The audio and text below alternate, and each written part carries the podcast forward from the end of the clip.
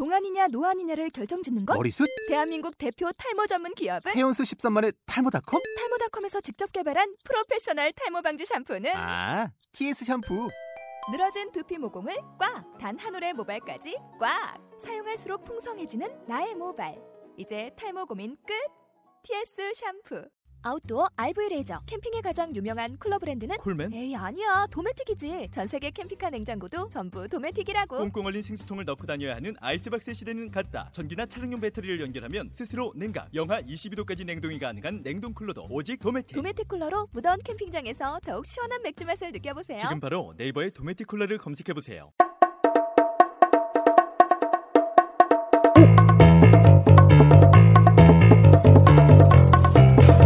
먹고 살기 힘든데 취업도 안 되는데 예술이라니 무슨 배부른 소리냐고요? 따분한 전시회, 재미없는 공연장 가느니 방바닥에 누워서 TV 버라이어티 쇼나 보겠다고요. 그래서 탄생했습니다. B급 예술가들의 버라이어티 예술 만담쇼. 그동안 퇴화되어 있던 여러분들의 예술적 감수성을 화끈하게 마사지하듯 풀어드리겠습니다. 조대리의 예술 마사지 첫 방송 시작하겠습니다. 지금 녹음되고 있는 건가요? 그래도 우리 첫, 네. 첫 회니까 패널 소개를 조금 그래도 좀, 네, 좀 길- 길게. 상세하게 네, 해야 될 거 아니에요. 네, 그죠? 네. 아, 해봐요 편하게 네. 일단, 예. 아 근데 어저께 뭐 비를 맞으셨다고요? 아니 오늘 아침에요 예, 아침에요? 아침에 예, 뭐좀 일보러 나갔는데 네. 비 오는 줄을 몰라가지고 우산 못 써가지고 네. 갑자기 날도 추워지고 그래가지고 네. 예, 기절했었어요 아, 그 알람 켜놓고 잤거든 들어오셨을 때 되게 얼굴이 안 좋. 예 원래 안 좋잖아요. 원래 흉하고 예. 오늘 진짜 죽는 줄 알았어요 죽는 줄 알았어요 전화 온지도 못- 몰, 몰랐다니까 아니 정태ung 근데 못 해가지고 예. 아 근데 저는 이 밴드 어쨌든 밴드 생활을 하셨잖아요. 이 네. 드럼을 치시는데 이 밴드 생활 할, 그 멤버 하시는 분들의 어떤 생활상을 아니, 똑같아요. 똑같고 그냥 단지 네. 음악만 하는 건데 네. 어차피 그 밴드 생활로는 어차피 큰 돈을 버는 사람들이 없어요. 예. 아니 잠깐 이거 지금 후룩 소리가 너무 커. 아니, 괜찮아요. 뭐 아니 근데 이게 되게 그 콧소리라고 콧소리라고 그러고 예. 그래서 큰 돈을 벌 수도 없고 생활 네. 유지가 안 되기 때문에 다른 어떤 투잡을 음. 한다고요. 그래서 뭐 저 같은 경우는 안 해본 것도 없고 사실 뭐 노가다부터 해서 네. 아는 것도 없고 그래서 뭐 예를 들어서 에이, 메이저 밴드 같은 경우 뭐 네. 예를 들어서 메이저 밴드라고 하면은 이제 그 흔히 이제 대중적으로 많이 알려진 네. 예를 들어서 윤도현이나 네. 뭐 김경호나 네. 어, 이런 정도는 이제 먹고 살만한데, 예. 아무래도 그 후자들은 다 이제 흉하죠. 예. 아 근데 이게 형님이 사용하시는 이 흉하다는 이 표현이 되게 이 담고 있는 의미가 광범위한 것 같아요. 상당히 크죠. 예, 흉하다 이게 제가 기존에 알고 있던 흉하다는 그 단어의 표현과는 너무 다른 것 같아요. 밀고 있는 유행어예요. 이게. 아, 저는 형님 하시는 음악을 그때 그 우리 그 월마다님께서 여기 틀어주셔가지고 예. 그때 들어본 그 유튜브 비슷한 예. 그 음악 외에는 다른 걸 못 들어봤는데 아, 예. 그 전에 이제 저는 한 23년 음악을 했는데 네. 그 전에 뭐 안 해본 장르가 없어요. 네. 뭐 thrash부터 해서 뭐 death, black은 안 해봤고 네. 예, 그다음에 이제 지금 하는 거는 이제 좀 상당히 어두운 음악을 하고 있죠. 어둡다는 뭐 데- 야, 우울한- thrash thrash 뭐 이런 아니죠 thrash보다 그냥 thrash의 시, 시초가 된 아, 네. 예, 이제 뭐 블랙 사바스나 네. 예, 아니면 뭐 혹시 그 헬멧이란 밴드 아시나요? 아 저는 뭐 예, 모르시죠? 이거 쓰는 것만 아시죠? 하이, 하이바. 밴드 하이바. 어, 화이트 좀비나 뭐 네, 이런 네.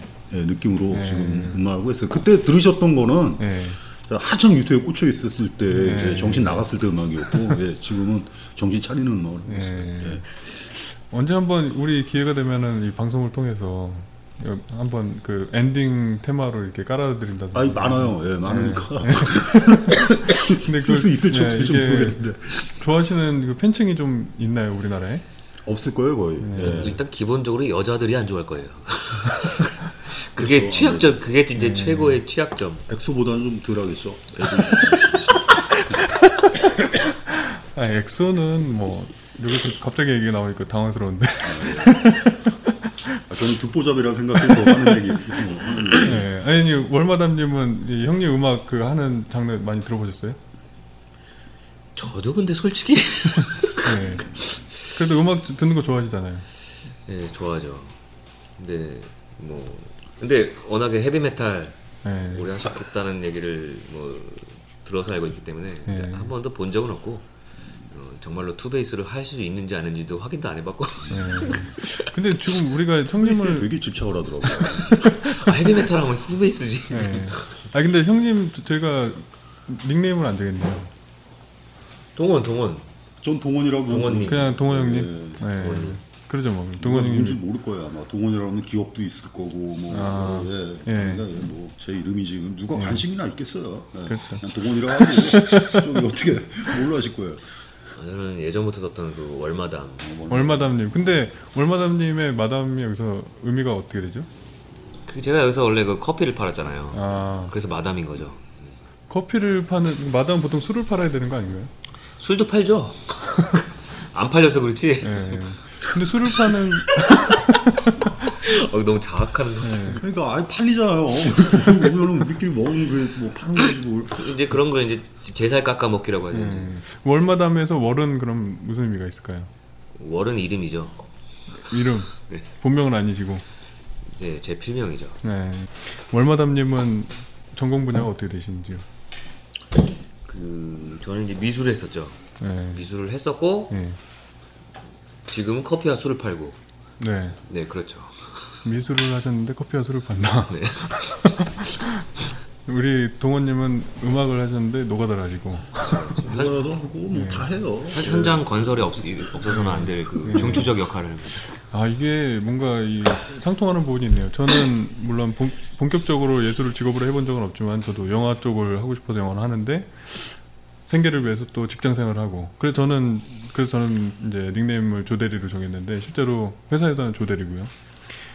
어쨌든 우리 방송에서 이제 얘기할 만한 그 주제가 뭐 그런 부분이 예술가들의 어떤 삶이라든가 예, 우리나라 예술가들이 겪고 있는 어떤 생활고 뭐 이런 부분에 대해서 이제 앞으로도 얘기를 할 텐데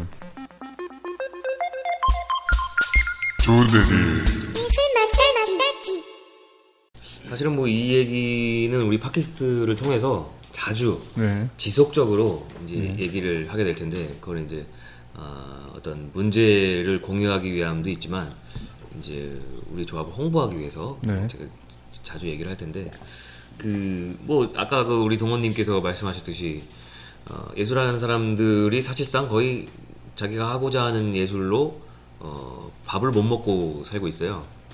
근데 네, 이제 그거는 뭐 여러 가지 이유가 있겠지만 어, 뭔가 이렇게 국가적인 정책도 뭔가 바뀌어야 되고 사람들의 인식도 바뀌어야 되고 여러 가지 갖춰져야 되는데 아, 우리가 그걸 언제까지 기다릴 것인가 어, 과연 그 기다리다가 분명히 우리는 때가 돼서 죽을 것이다 그래서 더 이상 기다릴 수 없다 네, 우리가 뭘 해보자. 그래서 그래서 이제 우리가 이제 어떤 협동조합이라는 어떤 도구를 가지고 어떻게든 발버둥 치면서 우리 우리의 먹거리와 우리의 창 우리의 그 창작 행위를 어, 넓혀 가보자. 사실은 간단하게 말하면 이제 그런 취지에서 예, 설립이 됐다고 할 수가 있죠. 네. 그래서 이제 그런 취지의 일환으로 이런 방송도 하게 되고 그쵸. 그 이제 저희가 돈을 못 벌고 있어요 이 조합이. 네. 그래서 우리가 감히 팟캐스트를 네, 어, 해보면 뭔가 돌파구가 생기지 않을까라는 네. 뭐 이제 그런 막연한 희망?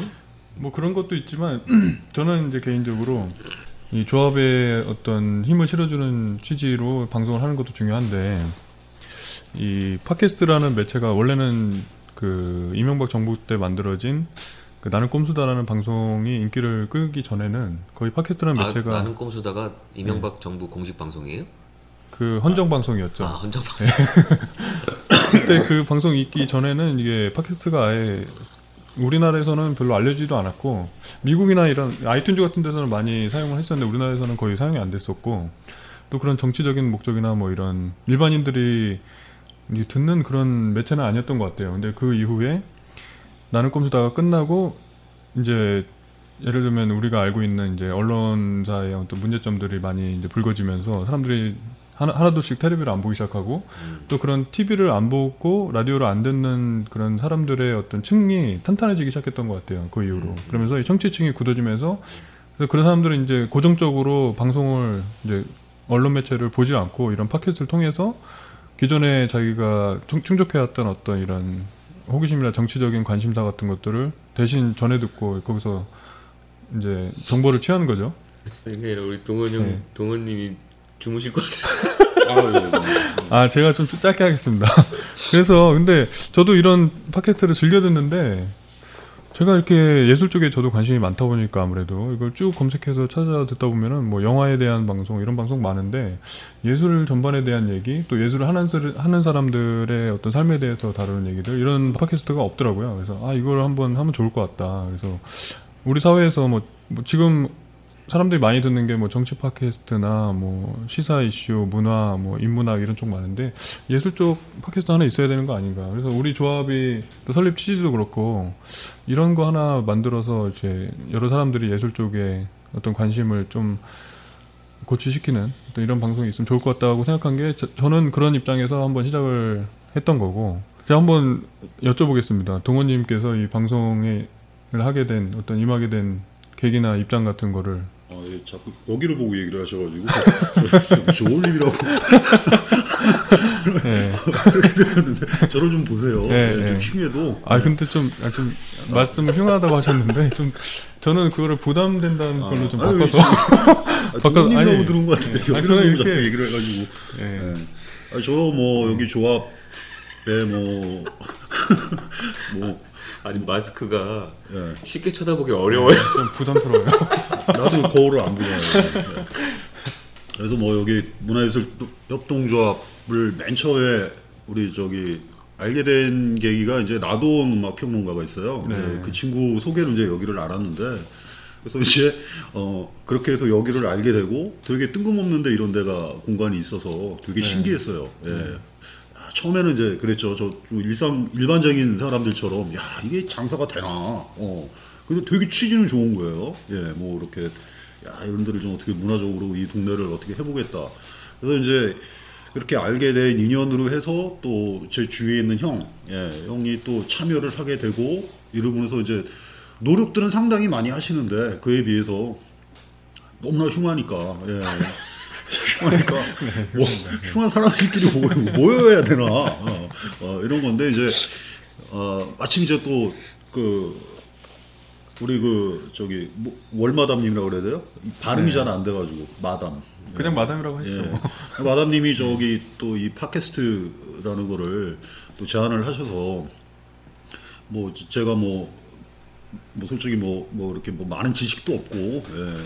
뭐 그런데 또 같이 이렇게 이런 거에 대해서 뭐 토론하고 또 재밌게 얘기하는 그래서 제가 좀 자료를 좀 가서 무슨 얘기를 해야 될지 생각을 하느냐고 여러 팟캐스트를 좀 들어봤어요. 네. 예, 들어봤는데 오 저기 아니 뭔 줄 알고 해야 될 거 아니에요. 아, 또 모르는데 예, 들어봤는데 이렇게 뭐 그다지 그렇게 특징적인 건 없는 것 같아요. 예, 그 아까 말씀하신 대로 그 예술적인 어떤 그런 건 없고 전부 다 정치 까는 건데. 예. 아 뭐 어차피 흉한 정치 그거 뭐 얘기하면 뭐해 그렇잖아요. 흉한 재밌게 정치. 이제 예, 어, 예. 굉장히 흉한 정치. 예, 예. 그래서 좀 좋은 계기가 되고 이거를 해서 또 저희 조합도 좀 알리고 예, 또 그렇게 했으면 좋고 또 좋은 음악도 좀 소개를 좀 하고 예, 또 좋은 또 그림 같은 것도 좀 예? 하고 또 여기 지금 자리에는 없지만 그 저기 날씬하신 분 계시잖아요. 예. 그분도 이제 오시면 네. 더 이제 좀더 예, 흥미있지 않을까 이런 생각이고 좀 앞으로 좀 다들 어려운 가운데서 예, 좀 하는 것이니까 좀 좀 열심히 하- 해서 좀 좋은 성과가 있어 한 30%만 됐으면 좋겠어요. 네. 예, 그래서 가져갈 때 아, 30%가 뭘 말하는 거예요? 30%? 아니 그러니까 청취율 아, 정치율 30%? 어. 근데 이 팟캐스트는 참고로 이 청취율을 그 퍼센테이지로 할 수는 아니 그냥 없- 하는 네. 얘기예요. 얘기고. 죄송합니다. 그냥 어떻게 그렇게 돼서 좀 광고도 좀 따고 예, 그래서 그러니까 저기 방송 끝- 끝나고 갈 때 참이라도 한 만 원씩 가져갈 수 있는 예, 그런 방송이 좀 예, 됐으면 좋겠습니다. 예. 우리의 삶을 따뜻하게 하는 이 호주머니와 많이, 많이 추워졌어요. 마음을 예. 따뜻하게 하는 겨울이 다가오는데 시민 여러분, 언제까지 TV로 대리 만족하실 겁니까? 예수인 여러분, 언제까지 들러리로 사실 겁니까? 우리가 함께 문화예술의 틀을 바꿉시다. 소비하는 문화에서 참여하는 문화로 소수를 위한 예술이 아닌 다수를 위한 예술로 문화예술 협동조합 나비와 함께 합시다.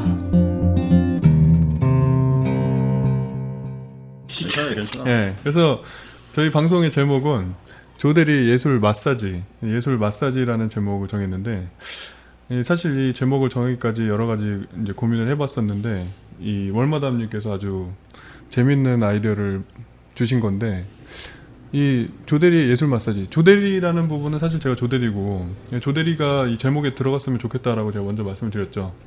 왜냐하면 이제 아무래도 이 예술 팟캐스트의 취지가 일반인들 저 같은 직장인들 혹은 예술을 즐기기 어려운 여건에 있는 바쁜 직장인들 사회인들에게 좀 이런 팟캐스트 매체를 통해서 좀 좋은 정보를 줄 수 있으면 좋겠다 이런 부분이 있었는데 그래서 조대리를 제목에 넣었으면 좋겠다고 했고 예술 마사지라는 부분을 우리 월마담님이 제안을 하셨는데 어, 좀 되게 좀 원색적으로. 네 그렇죠 원색적이죠. 예. 그래서 아 근데 저는 듣는 순간 이게 왜 이게 마사지냐 이런 생각을 하기 전에 그냥 어 좋다. 그냥 바로 그냥 그 생각이 들어. 어 마- 예술 마사지 이게 순수해서 그래요, 순수해서. 같은 경우는 마사지 하면은 좀. 예, 아, 예. 마사지가 굉- 굉장히 거. 어떤 이 감각을 건드리는 감각을 건드리는 부분이 마사지고 손으로 어떤 기본적으로 상대방의 이 몸을 만져주는 그런 걸 연상시키잖아요. 근데 잘 만져야 돼요. 그러니까 이게 굉장히 감각을 건드려주면서 뭔가 직관적으로도 저 손으로만 안 해도 되더라고요. 네. 예. 그렇지. 모- 몸을 또 사용하는 것도 있고. 근데 이거 우리 그 이거 19금 방송을 할 거예요? 아니면 어떻게? 아이 뭐 아니 마사지고 뭐 19금인가요? 뭐, 그뭐 마사지는 마사지일 뿐이죠. 뭐 19금의 내용이 담길 만한 뭐 어떤 생각을 하신 모양이죠. 아, 제가 하고 있어요, 제가. 제가 하고 있으니까 당연한 줄 알고 네. 이제. 아니, 아니 저도 늘상 하거든요. 아 그럼 뭐 나중에 편집할 때 편집하더라도 그 우리 예술 마사지에서 마사지가 담고 있는 의미가 뭐 어떤 게 있을까요, 기본적으로? 아니 그거죠. 저는 네. 저는 이제 네. 이제 그게 이제 어, 야릇한 의미가 네. 우리 사회에서는 아주 있지 않습니까? 네. 근데 이제 마사지는 어쨌든 어, 뭔가 이렇게 좀 결린데 뭐 뻐근한데 어쨌든 심신을 회복시키는데 이제 마사지가 이제 도움이 되는 건데 어쨌든 그 일반인들이 그 문화예술 쪽에 뭐 이렇게 좀 답, 답답함이나 어떤 갈증이나 아니면 뭔가 좀 꽉 막힌 듯한 뭐 이렇게 그 변비를 우리가 마사지 해드린다 그렇게 해서 해소시켜드린다 그러면서 이제 그 아무래도 좀 에로틱한 요소의 마사지가 우리 사회에서 받고 있어요. 그걸 또 우리가 또 안 써먹을 수가 없지. 그렇죠. 네, 그 그거를 우리가 충분히 활용해서 음. 그 19금 방송의 절정을 찍는 날이 오더, 오는 걸 네. 기대하면서 보복도 이래요. 아니, 아니, 생각만 해도 네. 너무 좋아서 마사지라는 게 여러 네. 코스가 있고 그러니까 네. 뭐 어떤 걸로 가느냐 네. 뭐 한쪽적인 의미를 좀 갖고 계신 것 같아요. 제목이 주는 느낌 자체가 저희가 생각했던 게 이게 뭐 A급 방송 뭐 고품격 방송인 거 아니고 우리 B급 방송이다. 내용도 B급. 그러니까 우리 B급. 그러니까 네. 그러니까 A급을 지향하고 싶은데 그게 안 돼요 우리는 어차피 하고 싶어도 안 네, 되고. 하고 싶어도 안 되니까 예. 근데 그런 B급 방송의 취지를 딱 연상시키는 게 마사지. 이게 벌써 제목부터가 B급 아닌가 이런 생각이 음. 아. 그쵸 그쵸. 근데 우리 또- 정- 제목 너무 잘 정한 네, 잘 정한 우리 것 또. 녹음 담당하고 계시는 우리 그 사악한 털보원님께서 네. 마사지 하면 또 일각이 어우, 있다는 얘기를 들어요. 예술이죠. 나중에 우리 마사지 주제를 다룰 때 그 옆에 있는 특별 사람은 그 패널로 초청을 해서 네. 그 세계에 대한 좀 그 적나라한 어, 얘기를 좀 듣는 시간을 따로 갖는 게 어떨까? 아, 저는 저 순진해서 저 그거 모른다. 모르는데 한번 꼭 들, 들어보고 싶은 세계이기도 아, 해요. 저도 잘 모르겠어서 하는 말이에요. 아, 그 옆에 계신 분도 아 그런가요? 어, 장난 아니에요. 우리 예. 이분은 닉네임이 어떻게 되시죠? 이 녹음 하시는 분. 노, 노, 아, 제, 한이에요, 한이. 아, 제가 원래 처음에 예. 우리 패널로 하자라고 우리 그 윤모모모님을 하려고 했는데 죽어도 못하겠다고. 네. 네. 그냥 목에 칼이 들어 칼이 들어와도 못하겠다고. 좀 드러나는 걸 별로 안 좋아하고 예. 좀 음지 쪽으로 이제 지향하는 거 예, 그런 걸 아주 아 그래도 덕분에 우리 이런 마이크 장비나 이런 이 녹음할 아, 수 있는 설비를 아, 갖추게 근데 첫 방송인데? 이 정도면 예. 진짜 아, 훌륭한 거. 아닌 거예요, 예, 진짜? 훌륭하죠. 어, 뭐 마이크가 한 네 다섯 개 되네. 아, 서라운드로 막 잡고 그냥. 예. 예. 자, 그래서 이제 저희 방송을 어떻게 진행할 것이냐. 기본적으로 컨셉은 B급 방송. 그리고 이제 기본 취지는 말씀하셨, 충분히 말씀을 하셨고. 근데 이 방송 순서를 꼭지로 우리가 잡은 것들 중에 우리가 이제 예술에 대해서 어, B급 지식을 갖고 있으나 뭐 미술관을 가거나 음악회를 가거나 뭐 락밴드 공연을 가거나 잘 모르고 가는 경우에는 그 남들이 즐기는 만큼 그렇게 즐기기 쉽지 않은 경우가 있는 것 같아요. 저 같은 경우도 무슨 뭐 thrash metal 밴드다 무슨 밴드다 공연을 하러 가면은 되게 무서워요 일단 사람들이 막 서로 막 밀치고 막 소리 지르고 막 하는데 어 적응이 안 돼서 아 이런 걸 도대체 어떻게 즐겨야 되나. 나는 가서 뭐라고 하기도 좀 민망하고. 그래서 이런 부분들의 어떤 경험담이라든지 뒷담 그 무대 뒤의 이야기들 어떤 그분들의 이 공연을 즐기는 방식 어떤 문화 그런 것들을 한번 얘기를 하면서 제가 좀 배우고 싶은 부분도 있고 또 우리 월마다님께서는 어떤 전공이 미술이시니까 또 미술관에 갔을 때 아, 남들은 아는 척하고 잘 이렇게 보는 것 같은데 어떻게 하면 아는 척을 하면서 이 그 사람들과 같이 즐길 수 있나 이런 것들을 한번 다뤄보면 좋을 것 같아요. 아, 미술관을 나는 가본 지가 나도 오래가도 오래돼가지고. 아, 진짜 가보고 싶다. 네, 근데 손잡고. 예, 미술관에 가는 거하고 자주 가는 거하고 가서 아는 척을 하는 거하고는 다른 것 같아요. 아, 아는 척하는 기술은 제가 또, 예, 줄수 있죠. 예.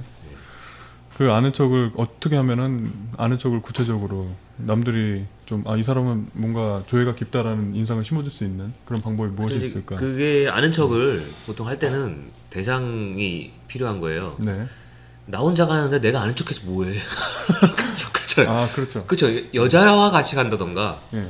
아니면 좀 뭐 썸을 타고 있다든지 아니면 얘를 어떻게 좀, 좀 해보고 싶다, 음. 꼬셔보고 싶다. 이제 그럴 때는 이제 아는 척이 필요하거든요. 그렇죠. 그 이제 깨알 기술들을 네. 저희 방송을 이제 앞으로 들으시면 제가 이제 고스란히 전수를 해드리도록 그거를 하겠습니다. 다 이제 털지 마시고 네, 하나씩. 아 하나씩. 그렇죠. 그걸 지금 다 털면 이거 듣고 안 듣거든.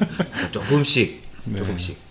그러니까 이게 좀 더 구체적으로 얘기하면은 썸 타는 남자 혹은 여자와 미술관에 가서 좀 더 잘 보이는 방법 그렇죠. 어떻게 하면 이 썸을 더 발전시킬 것인가 그렇죠. 이게 되겠네요. 아, 근데 네. 그거 되게 유치한 방법 아니에요? 그 미술관 가서 그거 예? 아는 척하고 오히려 그 네. 뒷사람들을 좀 의식하면서 네. 그 여자들끼리 왔던가 네. 이러면 좀 대충 딱 저기 사회자님 팔짱 딱 끼고 아니 근데 미술관에서 그 여자들하고 뭐 부킹할 것도 아니고 잘 보여서 뭐 어떻게 할 거라. 아니 미술관을 가서 뭐 저기 해서 뭐 색채가 어떻다는 등 색깔은 이런 얘기는 할 수 있는데 음. 아니 근데 그게 여러 사람들이 있고 너무 이렇게 하다 보면 흥분돼서 이렇게 막 하다 보면 뽀록이 나요. 그래서 그치 말을 최대한 많이 하면 안 돼요. 고달되지 네. 이제 그 기본적인 컨셉은 그렇고 또 그 꼭지는 이제 어떻게 진행이 되냐면 좀 어떤 시사적으로 최근에 이슈가 되고 있는 뭐 미술 전시회라든가 이런 것들을 하나씩 이야기를 해보면서 그 아는 척의 스킬을 구체적으로 한번 탐구를 해보도록 하겠습니다. 그리고 또 그게 뭐 미술관에서만 적용되는 얘기는 아니죠. 우리 또 음악 저- 뭐 밴드의 공연이라든가 또 어떤 그게 뭐 수준 높은 음악 고- 뭐 공연 뭐 연주회가 될 수도 있고. 이럴 때 또 남자가 또 스타일이 예를 들면 우리 월마담님이나 이런 경우 같으면 모르겠는데 우리 동원님 같은 경우가 썸 타는 여자를 데리고 미술관에 간다? 이거 안 어울리잖아요. 아니 그냥 하는 거예요. 그 네. 아 근데 이것도 하나의 방법인 게 네. 이썸 타는 여자와 자기 이미지에 맞게 막 락밴드 공연 같은데 되게 생소할 거 아니에요. 여자분들 생소한 경우에 데리고 가서 아 이런 공연 이런 문화가 있다라는 거를 보여주면서 또 어떻게 하면은 이런 데서 매력을 발산할 수 있는가? 보통 네. 약간 보통은 여자분에게 매력을 발산하려면 네. 락 공연을 가지 마세요. 아 근데 그게 아니 뭐 예. 저는 뭐 보통은 그래요. 보통은. 그동안 뭐 사귀었던 여자들이 주로 제 공연을 보러 왔으니까 그쵸, 또 예, 거기서 또 네, 네. 만나가지고 또 예, 예, 뭐 그런 경우도 있고 네. 그러면 저는 뭐 일단 드럼을 치는 사람이니까 드럼으로 보여주면 돼요. 뭐 어. 이게 이제 드럼이라는 게 이게 저 그냥 단순히 치는 게 아니라 이거를 여자들은 상당히 큰 어필을 해요. 어. 이 특히나 이게 이게 오르가즘을 느끼는 어떤 이 베이스 드럼 소리가 어, 이, 예, 예. 하여튼 뭐. 그제 그냥 상식이고요. 예. 하여튼 예. 뭐 그래서 뭐 여자를 데리고 제가 락밴드 공연을 가고 그런 적은 없어요. 예. 보러 왔었지. 음. 네 알겠습니다. 그래서 소, 소기의 성과를 좀 거두시. 아유 많았죠. 예. 아 이거 재밌겠는데요. 나이도 좋으라고. 아, 음.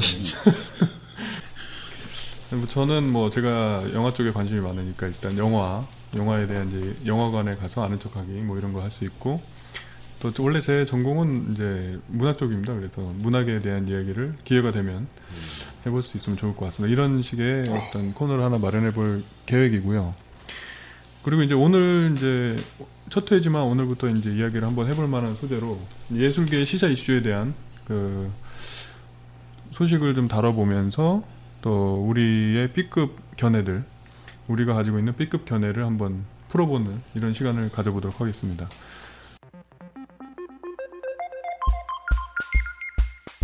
오늘 우리가 다뤄볼 시사 이슈는 그 현재 석촌호수에서 그 공공미술 작품이 하나 전시가 돼 있죠. 이게 지금 높이 16.5m, 무게가 1톤에 달한다고 하죠. 러버덕이라는 작품인데 이게 네덜란드 설치 미술가 플로렌타인 호프만 맞나요? 네네 맞아요. 네. 우리 또 동호님께서 미국에서 또 공부를 하셨기 때문에 제 발음에 대해서 불만이 있을 수 있어요. 저보다 더 좋고요. 네. 예, 우리 유일하게 우리 중에서 유학 아유, 또. 예. 엘리트 우리 이게 네. 사실은 그 출신 성분이 우리 동호님이 A, B급이 아니라 원래 A급이죠 출신 성분이. 아. 근데 지금 삶 자체가 B급이어서 그렇지. 그래서 이 플로렌타인 호프만의. 작품인데 이게 지금 10월 14일부터 이제 11월 14일까지 한 달 동안 석촌호수 석촌호수에 떠다니고 있습니다. 근데 이거는 이제 공공미술 프로젝트라고 해서 그 롯데리아 제2 잠실 롯데리아가 아니죠. 아 이거 제가 왜 이러죠? 롯데리아에서? 네, 롯데리아에서? 네, 제2 잠실 롯데월드에서 이게 어떤 오프닝 이벤트의 일환으로 이거를 전시를 한다고 그러죠. 네. 이거에 대해서 우리 또 월마담님이 하실 말씀이 많으시죠? 아 근데 이게 좀 조심스러운 게 네. 제가 원래 그 남 까는 건 되게 잘하거든요. 네. 이렇게 까대는 건 되게 좋아- 잘하는데 혹시나 해가지고 좀 찾아봤어요. 네. 뭐 이제 SNS나 이렇게 봤는데 뭐, 아 우리나라 한국 시민들이 되게 뜨거운 반응을 보이고 있더라고요. 네. 뭐 열화와 같은 성원을 보내면서 관심을 관심이 되게 높아요. 근데 내가 거기에 찬물을 끼얹는 게 아닌가라는 생각도 좀 들고 네. 이게 우리가 팟캐스트가 이게 청취율이 또 좋아져야 되잖아요. 네. 초장부터 이거 청취율 깎아먹는 거. 아, 조심하셔야 돼요. 이게 지금 반응이 굉장히 좋고, 이게 지나가는 사람들이, 이게 저기 속촌호수 앞에 지나가다가 다들 한 번씩 멈춰서 자전거 타고 가시는 분, 뭐, 아이들도 그러니까요. 막 몰려들어 사진 찍으러 가고, 네. 반응이 되게 뜨겁거든요, 지금. 그쵸 이제 그래서 이제 아 이걸 어떻게 해야 되나. 근데 뭐 그 뭐 근데 우리 뭐 이게 사실 이게 잘 우리가 팟캐스트 이게 무슨 뭐 이게 엄청 대박을 칠 거라는 사실 기대를 안 하기 때문에 네. 뭐 어차피 듣든 말든 뭐 상관 안 한다면 제가 좀 뭐 얘기를 할 수 있을 텐데 그 이게 근데 좀 해야 될 얘기가 너무 많아요. 네. 어, 사실은 그 해야 될 얘기 중에 문제점들이 되게 많아요. 네. 문제점들이 되게 많은데 그거를 오늘 이 방송에서 다 얘기를 하기에는 좀 어려울 것 같아요. 너무 할 얘기가 많아서. 네, 하실 말씀이 많으신 것 같은데 어차피 길게 말씀하셔도 재미없으면 일단 다 편집할 예정입니다. 네, 편집에 대해서 편집을 통해서 줄일 수 있으니 걱정하지 마시고 또 이게 길게 말씀하신다고 해서 뭐 저희가 시간 제한이 따로 있는 것도 아니고 뭐 1, 2부 나눠서 할 수도 있으니까 한번 어떤 생각들이 여기서 나올 수 있는지 한번 해보죠. 제가 예. 일단은 제가 이제 그 궁금증을 유발시킬 겸 굉장히 센 걸 지금 말할 거다라는 걸 알리기 위해서 일단은 무슨 얘기를 할 건지를 좀 꼽아볼게요. 첫 네. 번째, 네. 어, 지금 러버덕 이게 고무울이에요. 어, 네. 러버덕이 누- 전 세계를 누비면서 전 세계 시민들을 폭력하고 있다라는 어. 라는 거고요. 두 번째, 그, 서- 이거를 이제 공공미술 프로젝트라고 이제 계속 얘기를 하는데 개소리다. 개소리다. 예. 예, 개소리다. 훌륭하다.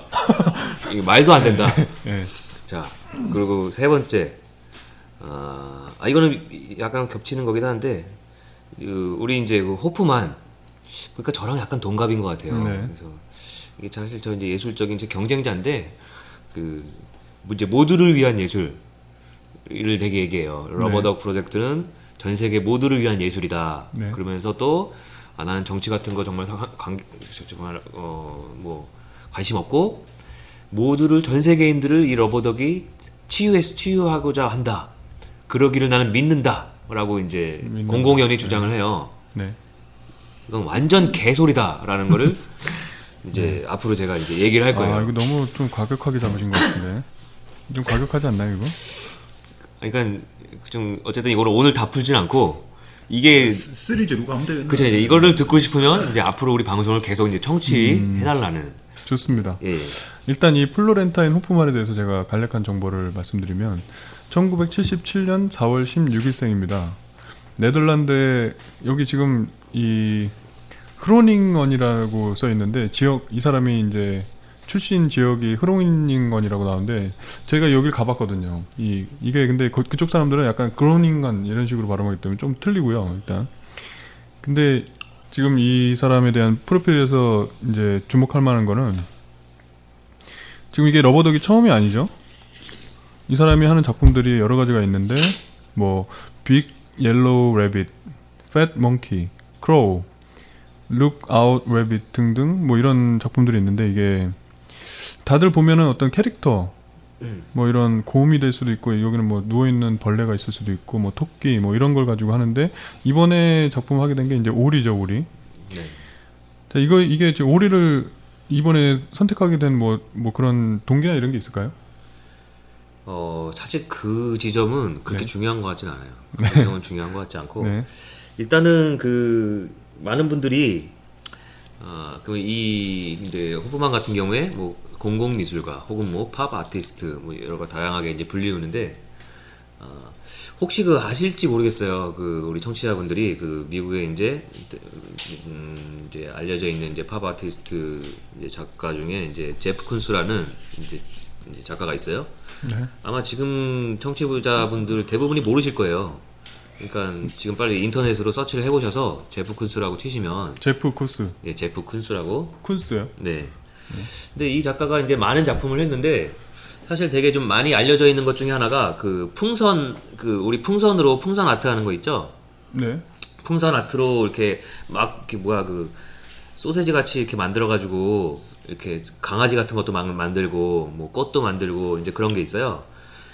어 그런 인- 모양을 그런 형상을 엄청난 크기로 어, 만든 작품들을 했었어요. 그래서 그거를 어, 그- 그 작품을 이제 어떤 전시장에서 그것도 굉장히 전통과 권위와 그 위험이 이렇게 있는 전시장들에서 많이 했었어요. 그런데 제가 왜 이 얘기를 하냐면 사실상 그 호프만의 작품은 어, 연장선상에 있다고 봐요. 네. 우리가 알고 있는 제프 쿤스 같은 이제 여기 보면은 이 제프 쿤스라는 분이 1955년 1월 네. 21일생이시네요. 나이도 훨씬 많고 아 그럼요. 미국 예술가인데 예, 예. 뭐 balloon animals 그래서 풍선 동물 뭐 이런 거. 네네네. 스테인리스 스틸로 만든 뭐 mirror finish 음. 뭐 이런 것들 작- 유명한 분인 것 같은데. 아 그럼요. 유명하죠. 네. 예, 유명하죠. 그 일단은 왜 얘기했냐면 특징이 비슷한 맥락인데 그거예요 한마디로. 자 우리가 그 종이 그 풍선 아이들이 이렇게 특히나 이렇게 노는 그 풍선이 그 가지고 있는 그 크기가 있고 재질이 있고 그거를 갖고 놀 수 있는 환경이 있어요. 네. 근데 이제 제프군스 같은 경우에는 전혀 어, 환경 자체가 세- 생경한 곳에 그것을 설치한다는 거예요. 그것도 우리가 만질 수 있는 크기 모양이 아니라 사람보다 더큰 네. 형상으로. 근데 그러니까 그런 어 우리가 그 풍선으로 만든 강아지가 우리가 갖고 놀 수 있는 크기여야 되는데 그것이 사람을 위협하는 크기로 만들어요. 그래서 음. 관객은 그거를 이렇게 우러러 볼 수밖에 없어요. 워낙 크기가 크기 때문에. 어떤 기존의 이 관념 틀을 깨는. 그렇죠. 네. 그리고 그것이 놓여지는 장소가 자체가 네. 아, 어떤 무슨 왕립 미술관이라든지 네. 그러니까 보통은 우리가 굉장히 클래식한 고전 작품을 어, 설- 있어야 할 어, 하- 그런 미술관에 그 작품이 있어요. 음. 그러니까 공간을 깨버리는 거예요. 공간 공간적인 상식을 깨버리고 크기의 상식을 깨버리고 재료의 상식을 깨버리는 거예요. 거기에서 우리는 사람들은 뭔가 생경한 느낌을 받는 거예요. 네. 그러니까 어떤 이제 그 작품이 노리고 있는 부분은 사실은 어, 주요한 노, 뭐 노림수는 그쪽에 있어요. 아마 같은 맥락일 거예요. 호프만도 결국에는 고무오리. 그거는 이제 서양의 특히 아이들이 어렸을 때 이제 욕조 조그마한 욕조에서 물장난을 할 때 엄마가 거기다가 이제 띄워놓으면은 그걸 가지고 놀았을 거예요. 그 고무 오리 고무 오리는 되게 친근하고 내 손 안으로 쥐어질 수 있는 크기고 늘 갖고 놀 수 있는 크기라는 거죠 내 안에. 근데 그게 갑자기 욕조가 호수가 되고 강이 되고 거기에 대형 오리가 뜬다는 거죠. 네. 그러니까 상황 자체가 바뀌는 거예요, 환경이. 근데 거기에서 오는 생경함이에요. 근데 이제 그런 측면에 이제 어떤 되게 놀라움이거든요. 네. 거기까지는 사실은 문제가 없어요. 네. 네, 거기까지 문제가 없고 이제 호프만의 작품이 그렇기 때문에 이제 기존에는 해와, 해오지 않았던 새로운 것도 아- 사실은 아니고 어떤 연장선상에 있다는 거죠. 네. 뭐 이제 거기까지는 문제가 없는데 이제 그것이 세계를 순회하고 있는데 여기서 문제가 발생해요. 음. 뭘까요? 글쎄요. 그 전에 근데 저는 이 문제를 한번 제기해 보고 싶어요. 이 플로팅 덕이라는 게 말씀하신 어떤 그런 이, 이 장르가 갖고 있는 특성을 볼 때 어떤 기존 관념에 대한 도전, 어떤 이 새로운 어떤 생경한 느낌을 전달하는 데서 어떤 이 예술의 어떤 주제를 담는 방식이 있다고 한다면 근데 이 사람이 본인이 하는 얘기는 자기는 그냥 치유의 능력을 보여주는 이 오리를 통해서 사람들을 치유하고 싶다. 이런 약간 좀 동떨어진 얘기를 하고 있거든요. 제가 이제 그 부분을 네. 얘기하고자 하는 거예요. 예. 이를테면 그런 거예요. 만약에 되게 우울하단 말이에요. 네. 또 우리 호프만 같은 경우에는 언론 우리 한국의 언론 인터뷰를 통해서 그 세월호 유가족들과 또 최근에 그, 그 뭐죠 그 지하철 환풍 환풍구 사고 네. 그 참사를 전해 듣고 어 그 자기의 그 이 러버덕 프로젝트가 우리가 그 슬픔에 잠긴 많은 한국인들에게 위로가 되고 치유가 될 것으로 믿는다라고 이제 얘기를 하는 거예요. 네. 어, 자, 그럴 수는 있습니다. 자, 우리가 슬퍼요. 너무 힘들어요. 괴롭고 막 너무 힘들어가지고 거리를 가는데 갑자기 엄청난 큰 오리가 갑자기 뜬금없이 써 있어요. 그러면은 그걸 보고 어, 저 뭐야? 그래서 약간 피식하고 웃을 수는 있어요. 그래서 아, 골 때리네. 네. 그래서 아, 되게 황당하다. 아니면 뭐, 어우, 저 뭐야? 이런 식이죠. 그러니까 굉장히 막 힘들어하고 있는데 순간 그럴 수 있다는 거예요. 근데 그걸 우리가 과연 치유라고 부를 수 있느냐에 거기에 문제가 생겨요. 그러니까 뭔가 예를 들어서 막 누가 슬퍼한단 말이에요. 그러면 날 쳐다보고 그래. 아니, 아니, 제가 여기서 한, 형님께 여쭤보고 싶은 게 우리 동원님께서는 사실 우리가 오늘 이렇게 딱 녹음하러 오셨을 때 얼굴이 굉장히 힘들게 보이셨어요.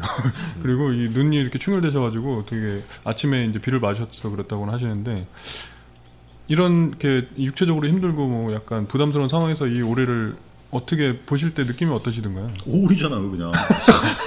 저거 뭐, 씨, 어, 뭐야 저거. 이게 이걸 나는- 통해서 혹시 나는 뭐- 저 작가가 네, 네. 저, 저 사람인지도 오늘 알았고 저기 아니 나는 저기 저 롯데월드에서 속초노세 띄운 줄 알았어요. 그 사람들 뭐라고. 어, 뛰었어요, 뛰었어요. 아, 그러니까 개장 그 뭐 축하 그거 한다고. 아 롯데월드에서 어. 아니, 혹시 치유가 되시든 뭐가 치유가 돼 저게 오리를 아, 나한테 돈줄 이제? 아 근데 여, 여기에서 이 부분을 얘기하고 싶은 거예요. 우리 호프만 호프만 작가가 하는 이런 얘기를 해요. 이거는 전 세계 모든 사람을 위한 예술이다. 자, 기는 그런 예술을 할 거다. 네. 편향 어디에 편향되지도 않고 어디에 특정 지역과 어떤 민족과 국가에 한정된 게 아니라 전 세계 모든 사람들을 위한 작품을 만들 것이다라는 얘기를 해요. 제가 지금 어, 어, 맨날 하나 저거 뛰어갔어요 우리 응? 우리 이제 맨날 하나 갔어요 맨날 하나 지금 지금 몇 개국이죠? 이게 2007년부터 제가 아, 제가 알기로는 2007년부터, 시작한 2007년부터 걸로 알고 네덜란드에 있는 여러 지역뿐만 아니라 상파울로, 오노미치, 오사카, 오클랜드, 되겠네 북한 시드니, 대동강 이런 데다가 홍콩. 베이징, 카오슝 뭐 등등. 북한 가면 되겠네 북한 이제 딱 정점 찍는 거지 뭐. 아이 가만 있어 봐. 북한 북한 이 위험한 발언을 한 거예요. 그러니까 왜 그러냐면 자 보세요. 만약에 서양 사람들 같은 경우에는 근데 왜냐면 지금 우리 동원님 같은 경우에 분명히 어린 시절에 욕조에 고무 오리를 갖고 놀아본 적이 없을 거예요. 그럼요. 네, 그 경험이 없을 거예요. 근데 한국 사람들 중에 그런 경험이 있는 사람 나는 많지 않을 거라고 생각해요. 네. 자, 근데 서양에서 서양에서는 어린 아이들이 가- 고무 오리에 대한 그 이미지가 어, 분명히 있다고 생각해요. 그들의 문화라는 거예요. 그들이 어렸을 때부터 엄마가 오리를 넣어주고 뭘 넣어주고 했던 것들이 걔네들한테는 되게 익숙한 문화라는 거예요. 그렇기 때문에 서양 사람들이 이제 나이가 장성해서 커서 동심도 잃어가고 있고 있는데 갑자기 뜬금없이 큰 오리가 이렇게 눈앞에 봤을- 바- 발견됐을 때 어렸을 때 그 생각이 나고 한다면 분명히 어떤 뭐 호프만이 말하는 어떤 일종의 치유 효과가 있을 거라는 생각도 분명히 해요. 네. 자, 근데 문제는 이게 전 세계로 돌고 있다는 데서 문제가 발생하기 시작해요. 음, 자, 중국에 옵니다. 네. 일본에 와요. 그리고 한국에 왔습니다. 자, 중국 사람들이, 일본 사람들이, 한국 사람들이 이 고무오리에 대한 서양인들이 갖고 있는 어떤 추억과 동심을 갖고 있을까요? 저는 아니라고 생각해요. 자, 근데 열광하고 있어요. 네. 이상하죠. 치유가 되는 것도 아니에요. 근데 열광을 해요. 왜 열광을 할까요? 왜 열광한다고 생각하세요? 네, 제 의견은 아, 이게 사실 저는 오늘 가급적이면은 이 작품에 대해서 약간 옹호하는 입장을 취하려고 좀 했었는데 쉽지는 않네요. 근데 이게 처음 본데 이거. 제가 제가 그 느끼는 지점 중에 하나는 어떤 게 있냐면 우리나라 사람들 혹은 어- 우리 사회에서 이런 공공미술 프로젝트가 주목받는 사례가 많지가 않고 음. 굉장히 목이 말라 있는 건 사실인 것 같아요. 사람들이 어떤 이 예술을 누릴 수 있는 분위기도 아니고 음, 이런 상황에서 이 작품이 만약에 네덜란드에서 그냥 한 장소에서 전시가 됐다가 음. 바로 우리나라에 와서 전시를 했다. 과연 그랬을 때 이만큼의 반응이 있었을까? 저는 어떤 지점을 발견했냐면 이 작품이 세계를 다 도는데 그렇죠. 어 우리나라도 왔어. 그렇죠. 야 우리나라도 이제 뭐 어깨를 견줄 만한 이런 세계 유- 주요 뭐 오노미 뭐 오사카, 오클랜드, 시드니 이런 도시에 버금가는 도시가 서울이 됐구나 하는 예, 어떤 예. 자부심을 건드려주는 예, 예. 이런 지점이 하나가 있고 또 이제 이런 아까 처음에 얘기했던 대로 이런 그 공공미술 작품이 이제 대중화가 안 돼 있기 때문에 뭔가 그냥 이런 도심 한가운데 이런, 이런 마- 처음에 말씀하셨던 어떤 그런 충격적인 문화 충격의 효과 이런 게 있어 아 이런 게 이렇게 크게 만들어지는 경우도 있구나라고 하는 어떤 새로운 이 감각의 환기 이런 정도의 효과가 있지 않았나 저는 이 두 지점을 짚었거든요. 예, 맞습니다. 그 사실은 어, 서울시에서 네, 이제 적극적으로 섭외를 해서 네, 이제, 이제 초, 초빙을 한 거겠죠. 음, 그참 되게 어떻게 보면 그게 되게 천박한 거예요. 어, 천박하다. 어떤 예, 네. 어떤 그 작가를 초, 초청하고 초빙하고 그리고 여, 어, 석촌호수에 띄우고 하는 그 상황 자체가 사실은 굉장히 그 행, 행정 관료들이 예술의 예술과 예술가에 대한 생각 그리고 대중들이 가- 갖는 그 반응들에 대한 되게 천박한 생각을 가지고 있다. 거기서부터 분명히 이게 비롯된 것이다라는 일단은 생각을 하고요.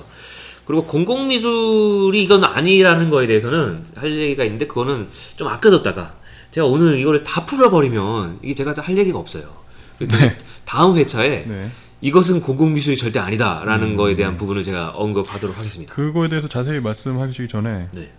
공공 미술의 정의가 뭔가 간단하게 얘기를 하자면 아, 그거를 지금 또 얘기하면 이미 반을 얘기하게 돼요. 그렇죠. 아껴둬야 네, 되거든요. 네, 알겠습니다. 예. 네. 아, 힌트만 힌트만 드릴게요. 네. 이것은 공공 미술이라고 불리면 안 되고요. 네. 야외 전시장에 놓인 작품이라고 얘기, 이야기, 이야기해야 합니다. 아 시사하는 바가 있네요. 네.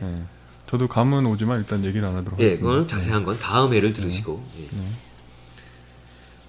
일단 그, 이첫한 가지 짚어준 게 어떤 이 초청에 이 예술가를 초청하고 이렇게 외국에서 불러서 전시하는 이런 행위 자체의 어떤 천박함 이런 부분을 지적하셨고요. 아, 그리고 아까 그 정리가 되는지 모르는데 아까 그 어쨌든 그 서양의 네. 그 고무오리가 갖는 어떤 어, 상징성 예. 그리고 그 감수성 을 동양 사람들은 쉽게 가지기가 어려워요.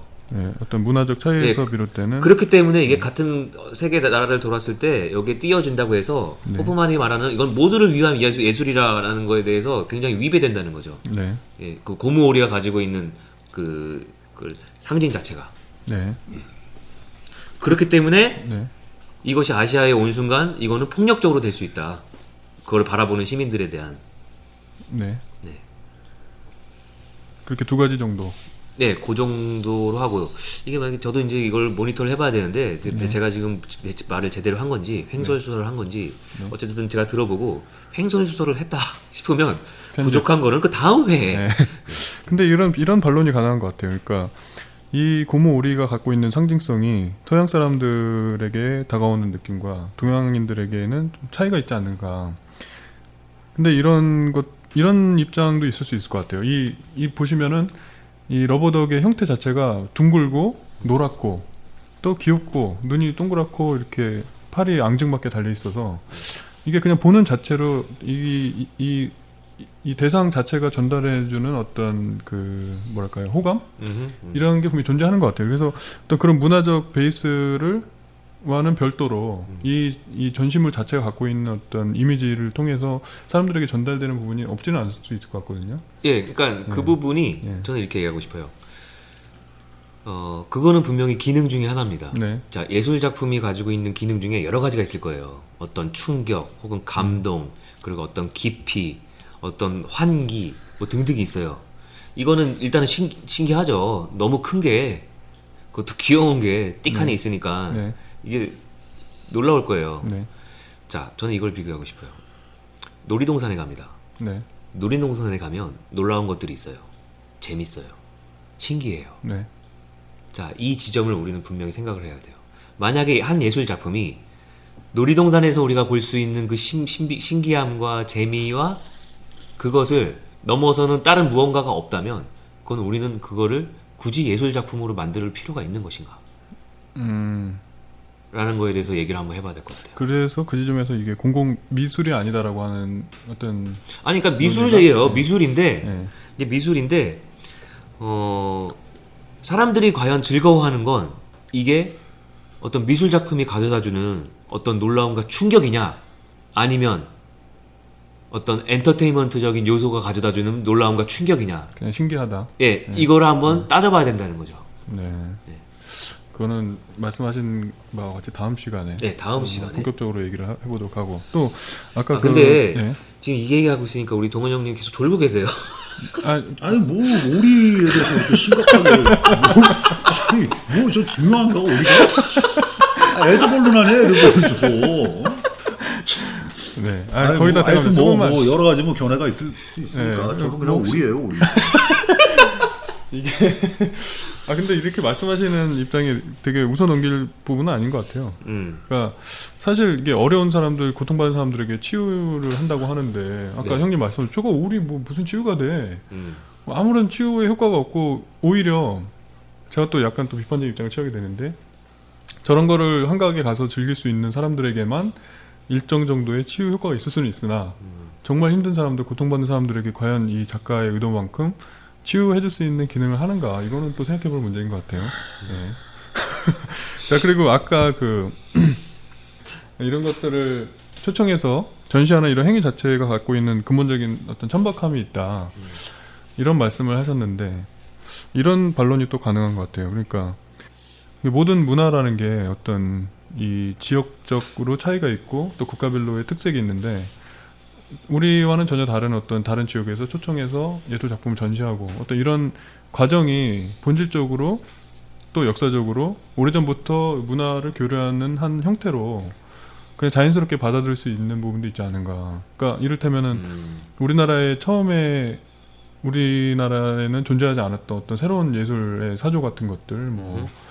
뭐 미술을 치면은 뭐 갑자기 어느 날 갑자기 피카소의 미술이 우리나라에 들어왔는데 이거 뭐 도대체 뭐냐 전혀 알 수 없던 사람들이 어떤 충격을 통해서 또 새로운 문화를 접할 수 있는 기회라는 게 사실은 뭐 이런 초청의 형태라든가 음. 아니면은 수입을 해와서 뭐 전시하는 방식 이런 방식이 아니면은 교류하는 게 참 좀 여러 가지 방법이 떠오르진 않는데 뭐 이런 입장이 가능한 것 같아요. 여기에 대해서는 어떻게 생각하세요? 그것도 다음 이제 공공미술 네, 관련돼서 네. 제가 얘기를 할 거예요. 그거는 네. 이제 공공미술이라는 거에 대해서 얘기를 할 때 포함이 될 텐데 네, 어, 조금만 힌트를 드리자면 네, 이전부터 왔었어요. 피카소의 작품도 오고 네. 고흐의 작품도 왔었어요. 네. 자 어디에 왔었습니까? 미술관 안으로 와요.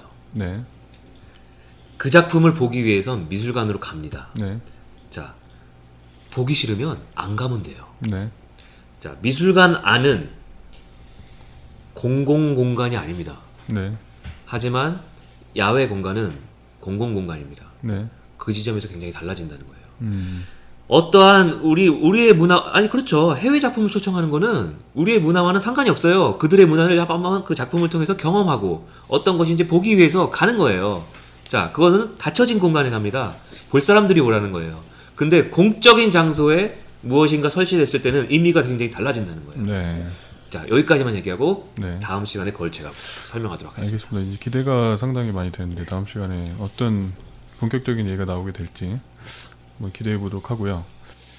자, 그럼 이제 오늘 이 러버덕에 대한 이야기, 플, 플로렌타인 호프만이라는 예술가에 대한 이야기는 이 정도로 정리를 하고 오늘 다뤄볼 이야기의 다음 소재는 안타까운 소식입니다. 그 최근에 우리의 사랑을 받던 가수 신해철 씨가 유명을 달리하면서 여러 가지 일들이 있었죠. 요 사건을 제가 간단히 정리해서 설명해 드리도록 하겠습니다. 이 신해철 씨가 향년 46세로 유명을 달리하셨죠.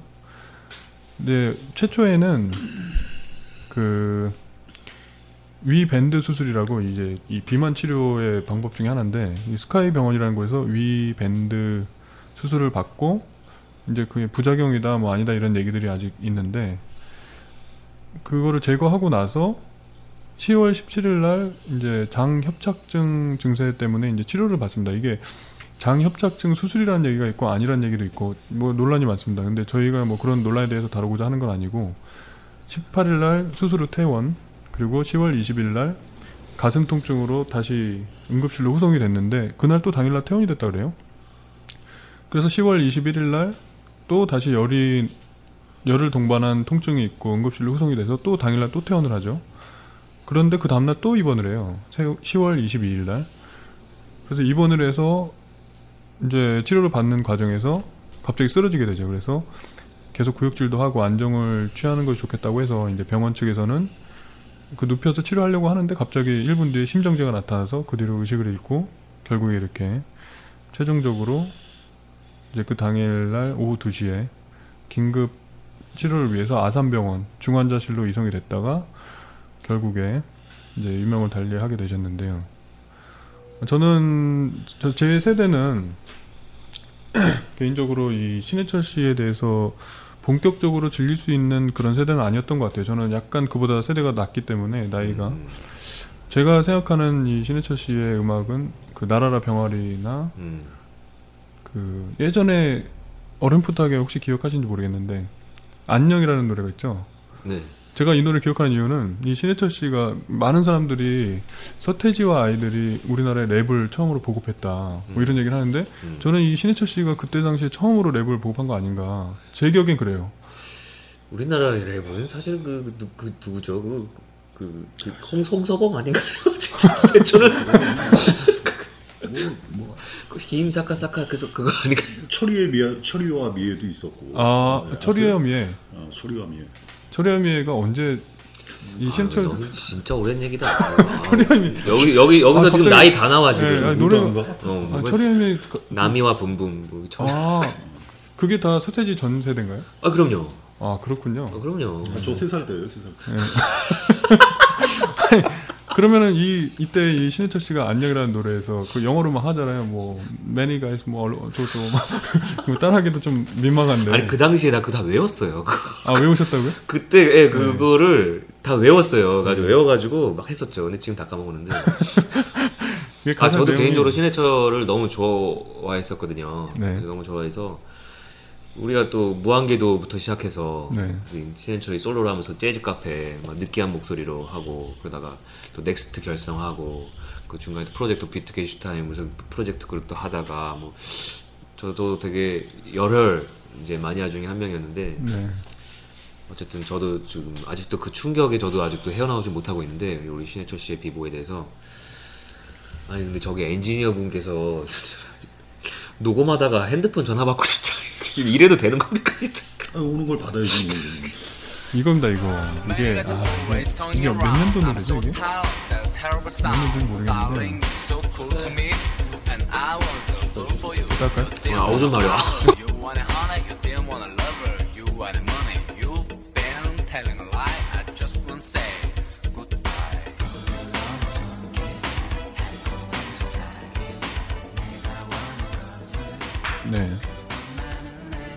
저는 이 신해철의 안녕이라는 이 노래를 아직도 기억을 합니다. 이 멜로디 그룹 멜로디도 그렇고 아마 여기 배경에 우리 엔지니어분께서 깔아주실 텐데 영어 랩도 그렇고 이게 영어 랩이 재밌어요.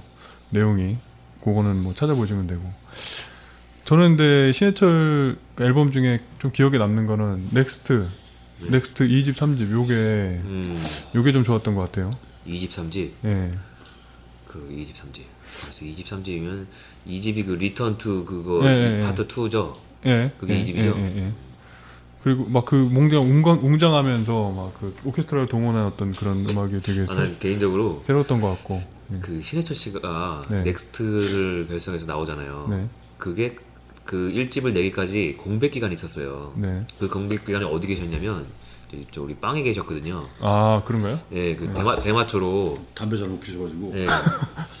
이제 그 대마초로 이제 빵에 들어가셔서 한동안 공백기가 있었어요. 몇 년을 계셨는지 모르겠는데, 근데 이 양반이 예전에는 어, 고음이 이렇게 안 올라갔어요. 아, 예, 무한궤도 때도 그랬고 되게 좀 약간 고음이 없었는데 갑자기 빵에 가신 이후에 샤우팅을 연습을 하셨나 봐요. 빵에서. 예, 넥스트부터 갑자기 그 고음 샤우팅을 하는 거에 깜짝 놀랐어요. 저, 저, 아 그래서 근데 이거 고인에 대한 좀 빵이라고 얘기하기 좀 그러네요. 좀.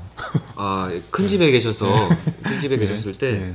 어쨌든 저는 그 기억이 되게 생생해요. 갑자기 네. 처음에 그 일집부터 듣는데 처음에 와 하면서 이렇게 막 샤우팅을 하시는데 어 이게 이게 진짜 신해철이 한 건가? 뭐 이제 이제 그랬던 기억이 아직도 생생한 것 같아요. 그 동원님은 아까 이제 담배를 잘못 피웠다고 하- 하셨는데 이게 우리나라에서 이제 가수들이 이 담배를 잘못 피시는 소식이 종종 들려요. 아 많아요 많아. 그게 뭐 어떻게 보면 이게 방송 가능한 수준에서 좀 얘기가 아, 어떻게 될지 그- 모르겠네요.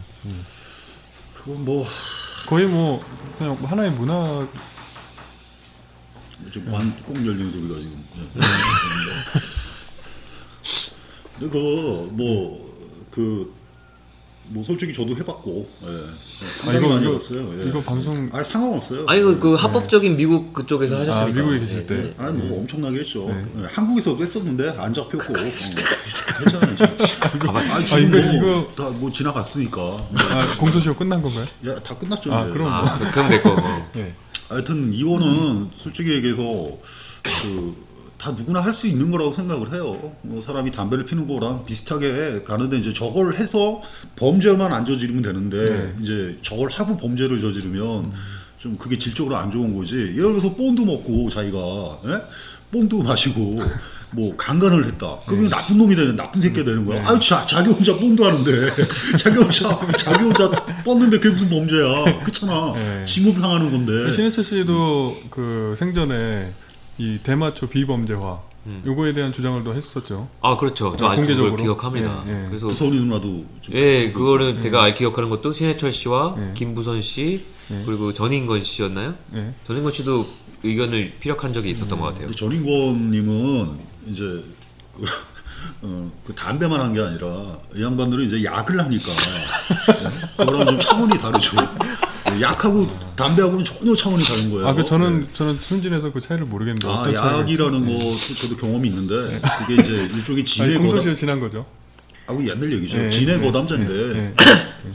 그거를 50알 이상 먹게 되면은 50알. 예, 50알이 정량이에요. 그걸 먹어야만 이제 뭐가 오는데 상당히 안 좋게 와요. 예. 어떻게 오죠?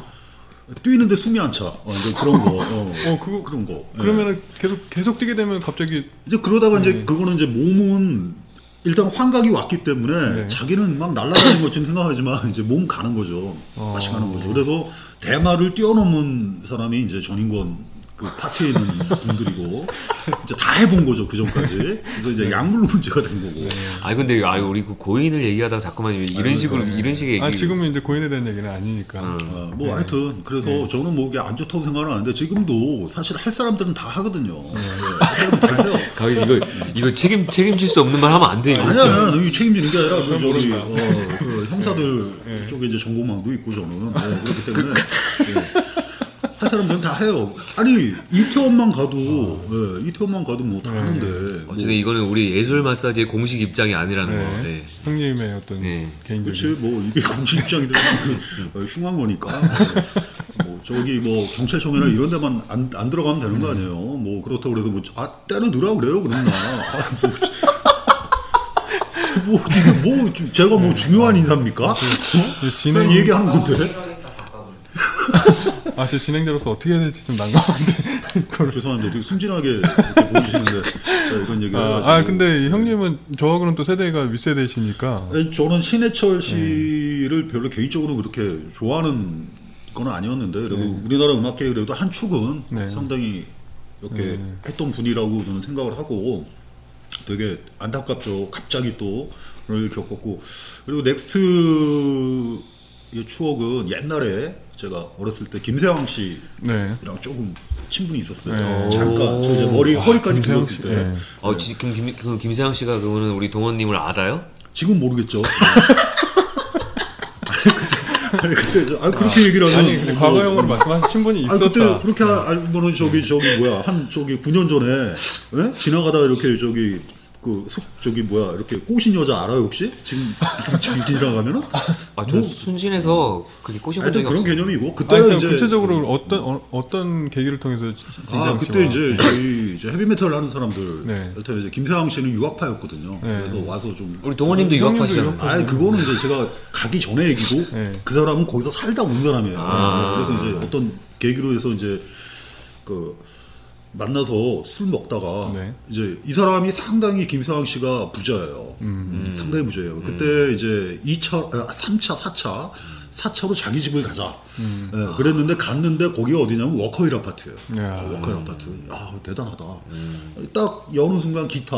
예? 음. 그때 당시에는 우리 뭐 가짜 막 Ibanez나 예, 가짜 낙원표 Charvel 뭐 이런 거 썼을 때이 사람은 완전히 작업표.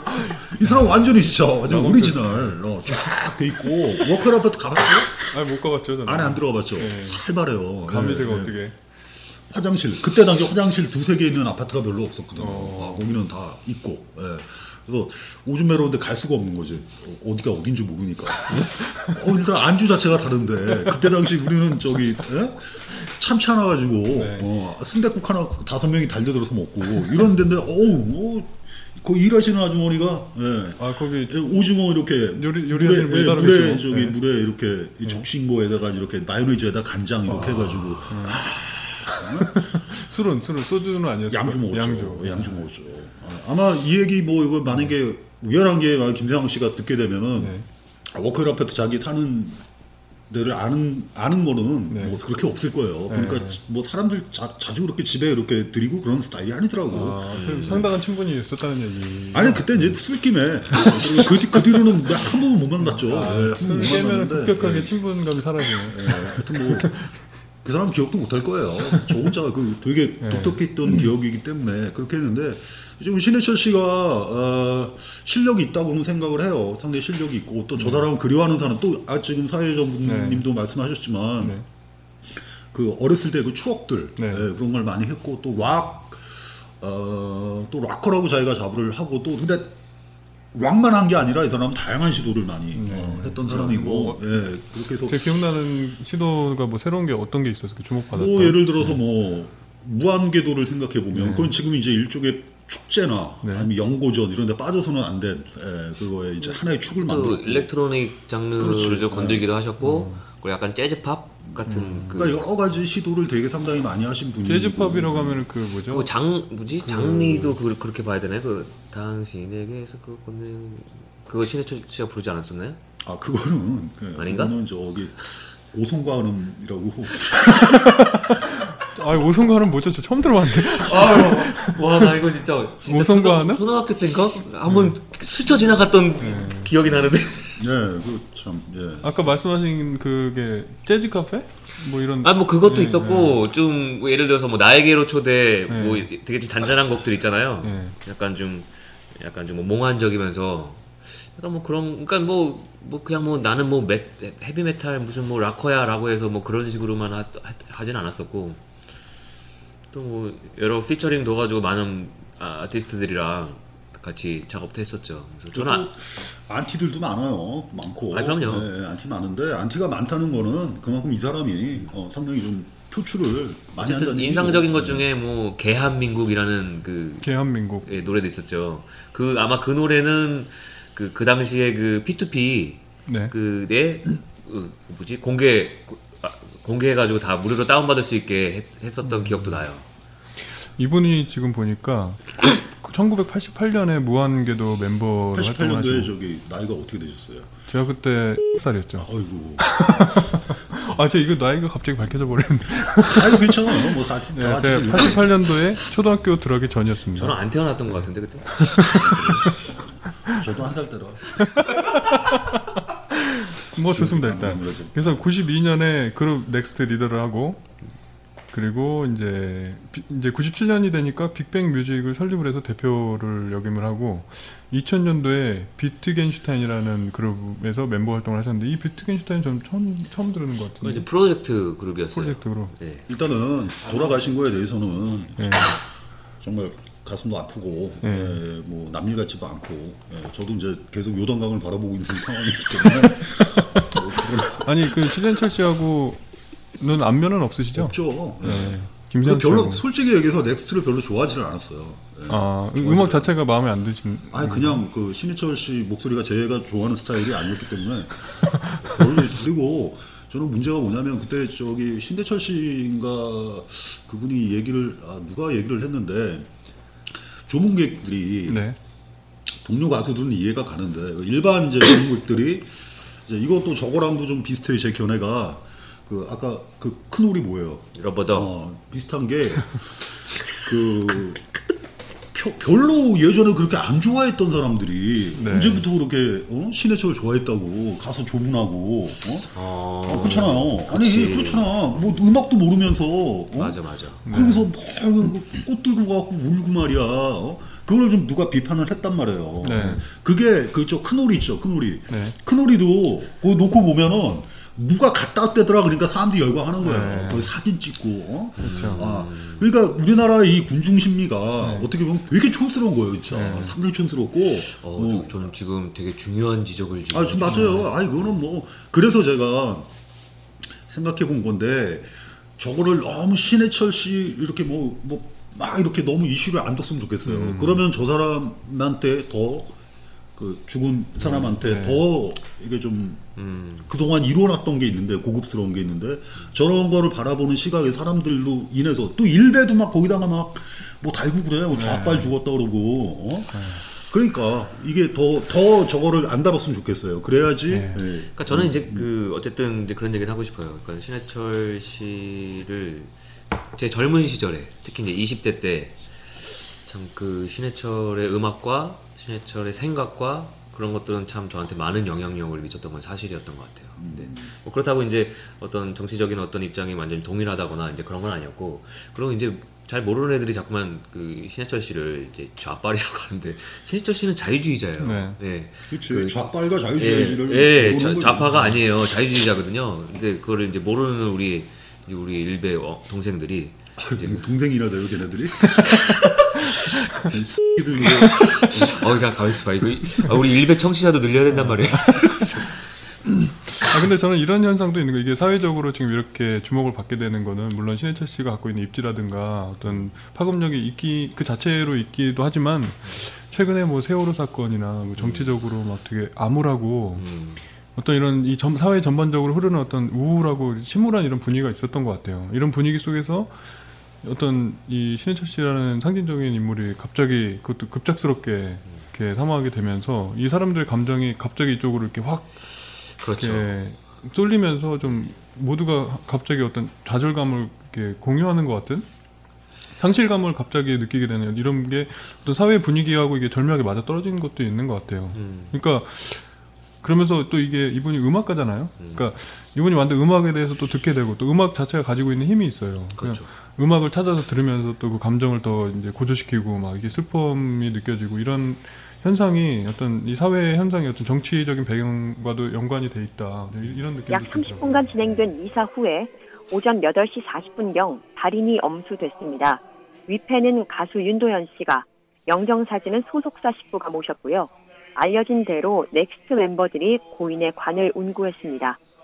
발인이 진행되자 가수 서태지 이은성 부부 눈물도 마른 듯 슬픔을 삭이는 모습이었습니다. 창백하고 수척한 모습에 어떠한 감정도 드러나지 않는 그의 표정이 더욱더 보는 이들의 마음까지 먹먹하게 했습니다. 근데 이 형님이 이 개인적으로는 넥스트의 음악을 별로 좋아하진 않는다고 아니 하셨는데 그뭐 싫어하지도 않고요 예, 네. 좋아하지도 않고 예. 뭐 그 중에서 조금 이, 이 정도는 뭐 이 동훈님이 들었기에도 충분히 좋았던 음악이 있다. 아, 굿바이 알리지 뭐 얄리 음, 나라라 왜냐면 병아리. 그, 그 당시에 이제 제가 키우는 강아지가 집을 나갔는데 정말 좋아했었어요 강아지를 네. 그래서 그거를 이제 개사해서 부르고 음. 굿바이 앤디. 아 저는 같은 맥락으로 그 이제 나라라 병아리가 그 죽음에 대한 얘기- 이야기잖아요. 네. 근데 그 어린 시절 그 병아리라는 그 얘기를 하기 때문에 거기에서 되게 대중성이 전해진 거죠. 그러니까 왜냐하면 어렸을 때 대- 병아리 한 병아리 한 마리 키워본 사람들이 꽤 많았을 거라는 그렇죠. 거예요. 다들 키워봤죠. 그리고 네. 나이가 어린 아이들도 그 노래가 사실은 되게 어둡고 죽음에 대한 얘기인데 되게 친숙하게 접근이 됐을 거라는 생각이 들어요. 거기에 이제 그럴 그래 그렇기 때문에 이제 굉장히 대중성이 높은 거고 같은 맥락으로 저는 이제 신해철 씨의 음악 인생에 있어서 사실은 제 개인적으로 최고의 명곡으로 꼽는 건 넥스트 앨범에 있었던 이제 The Ocean이라는 네. 불멸에 관하여라는 네. 부제를 다룬 그 음악을 되게 좋아하는데 같이 그것도 죽음에 대한 얘기예요. 음, 근데 이거는 얄리처럼 어떤 그런 거라기보단 좀 굉장히 철학적인 좀 더 심오하고 철학적인 어떤 가사를 좀 담고 있어요. 가지고 어쨌든 그거를 저는 좀 일종의 약간 좀 약간 progressive rock 같은 네. 느낌으로 이렇게 좀 구성이 됐는데 편곡이 어쨌든 저는 네, 그거를 동원님이 보시기에는 이 신해철 씨의 등장으로, 그러니까 신해철이 존재하기 전과 존재한 후에 어떤 우리나라의 음악계의 어떤 변화라든가 어떤 영향을 어떤 영향을 끼쳤는가라는 점을 생각해 볼 때, 사실 뭐그 네. 그때 당시 이제 그 활동했던 그런 뮤지션들 어, 한테는 영향이 그렇게 크게 없었고요. 네. 예. 뭐 아마 그 듣는 매니아층들이 사실 뭐 여러 가지 저런 시도를 하면서 시- 그 넥스트라는 밴드를 좋아하는데 저런 음악을 이렇게 접할 수 있는 네. 사람들이 원래는 이제 안 찾아 듣잖아요. 가요 좋아하는 사람들은. 네, 그렇게 저 팬들이 저런 걸 찾아 듣고 또 아 그러면 이런 장르도 음악이 있구나라고 생각을 할 수 있는 어떤 그런 거지 뭐 크게 저는 뭐 우리나라 뭐 음악의 역사를 바, 바, 바꾸게 했다 뭐 이 정도는 아닌 것 같아요. 그냥 한 축이었지. 예. 음. 네. 제 개인적인 생각이에요. 예.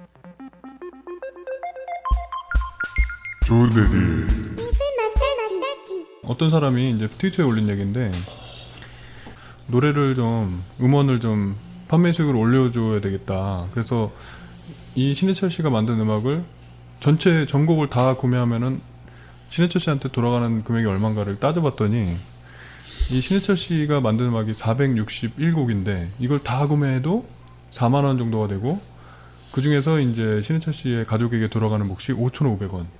그럼 나머지는 어디로 가는 거예요? 그게 이제 음반 기획사라든가 뭐 그 이걸 판매하는 뭐 네이버 뮤직이다 이런 데 있잖아요. 이런 데서 음원 사이트? 예, 음원 사이트에서 다 가져가는 거겠죠. 그래서 결국에는 가져가는 돈은 5,500원, 461곡.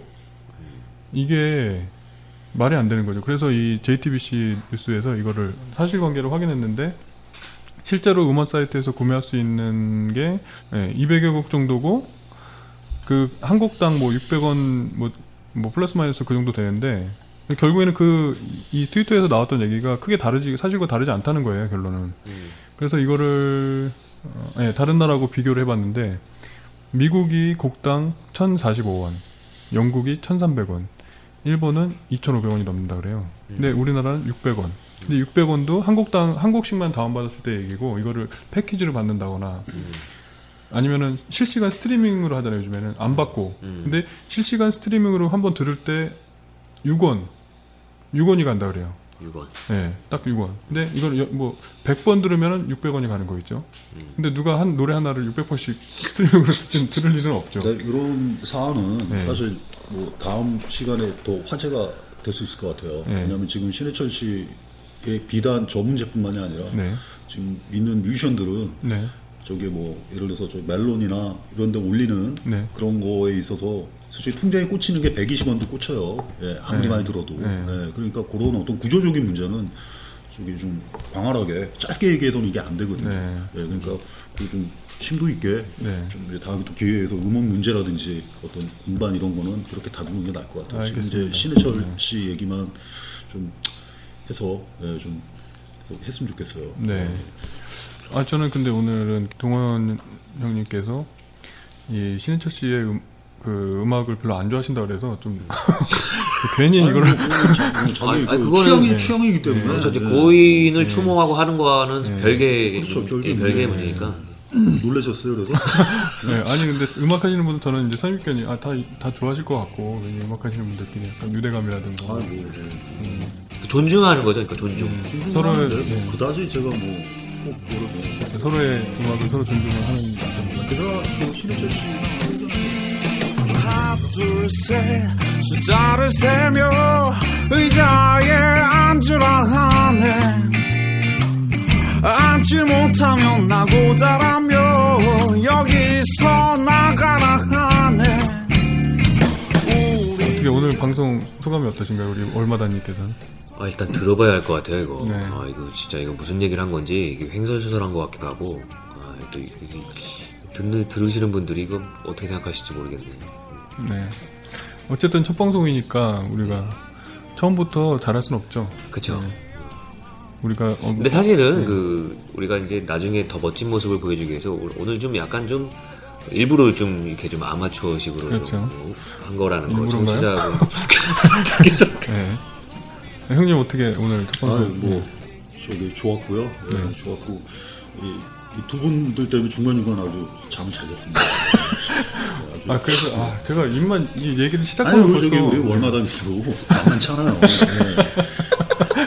아니 우리 월마담님은 오늘 이렇게 방송하면서 보니까 어떤 사안을 접근하는 데 있어도 굉장히 이게 입장이 되게 정치적이고 좀 이렇게 뭔가 관념적으로 접근하려는 그런 패턴을 많이 보여주셨는데 그때마다 형님이 벌써 이게 딱 이 자세를 주무시는 자세를 딱 취하면서 아 시작됐구나. 그죠? 예리하시네. 네, 저 맞은편에서 보니까 아, 더 보여요. 오늘 최대한 좀 재밌게 해보도록 노력하겠습니다. 우리는 카페에서 방송을 녹음을 하는데 언제든지 열려 있고 그렇죠. 이제 궁금하신 분들 있으면 언제든지 찾아와서 네. 참여하실 수 있고 또 내가 우리가 뭐 이렇게 이런저런 얘기를 떠들었는데 아 그건 말도 안 된다 할 말 있다 그런 분들은 됩니다. 퇴장시키고 아, 아니 오셔도 됩니다 오셔서? 시키요. 아, 오셔서? 왜 하지?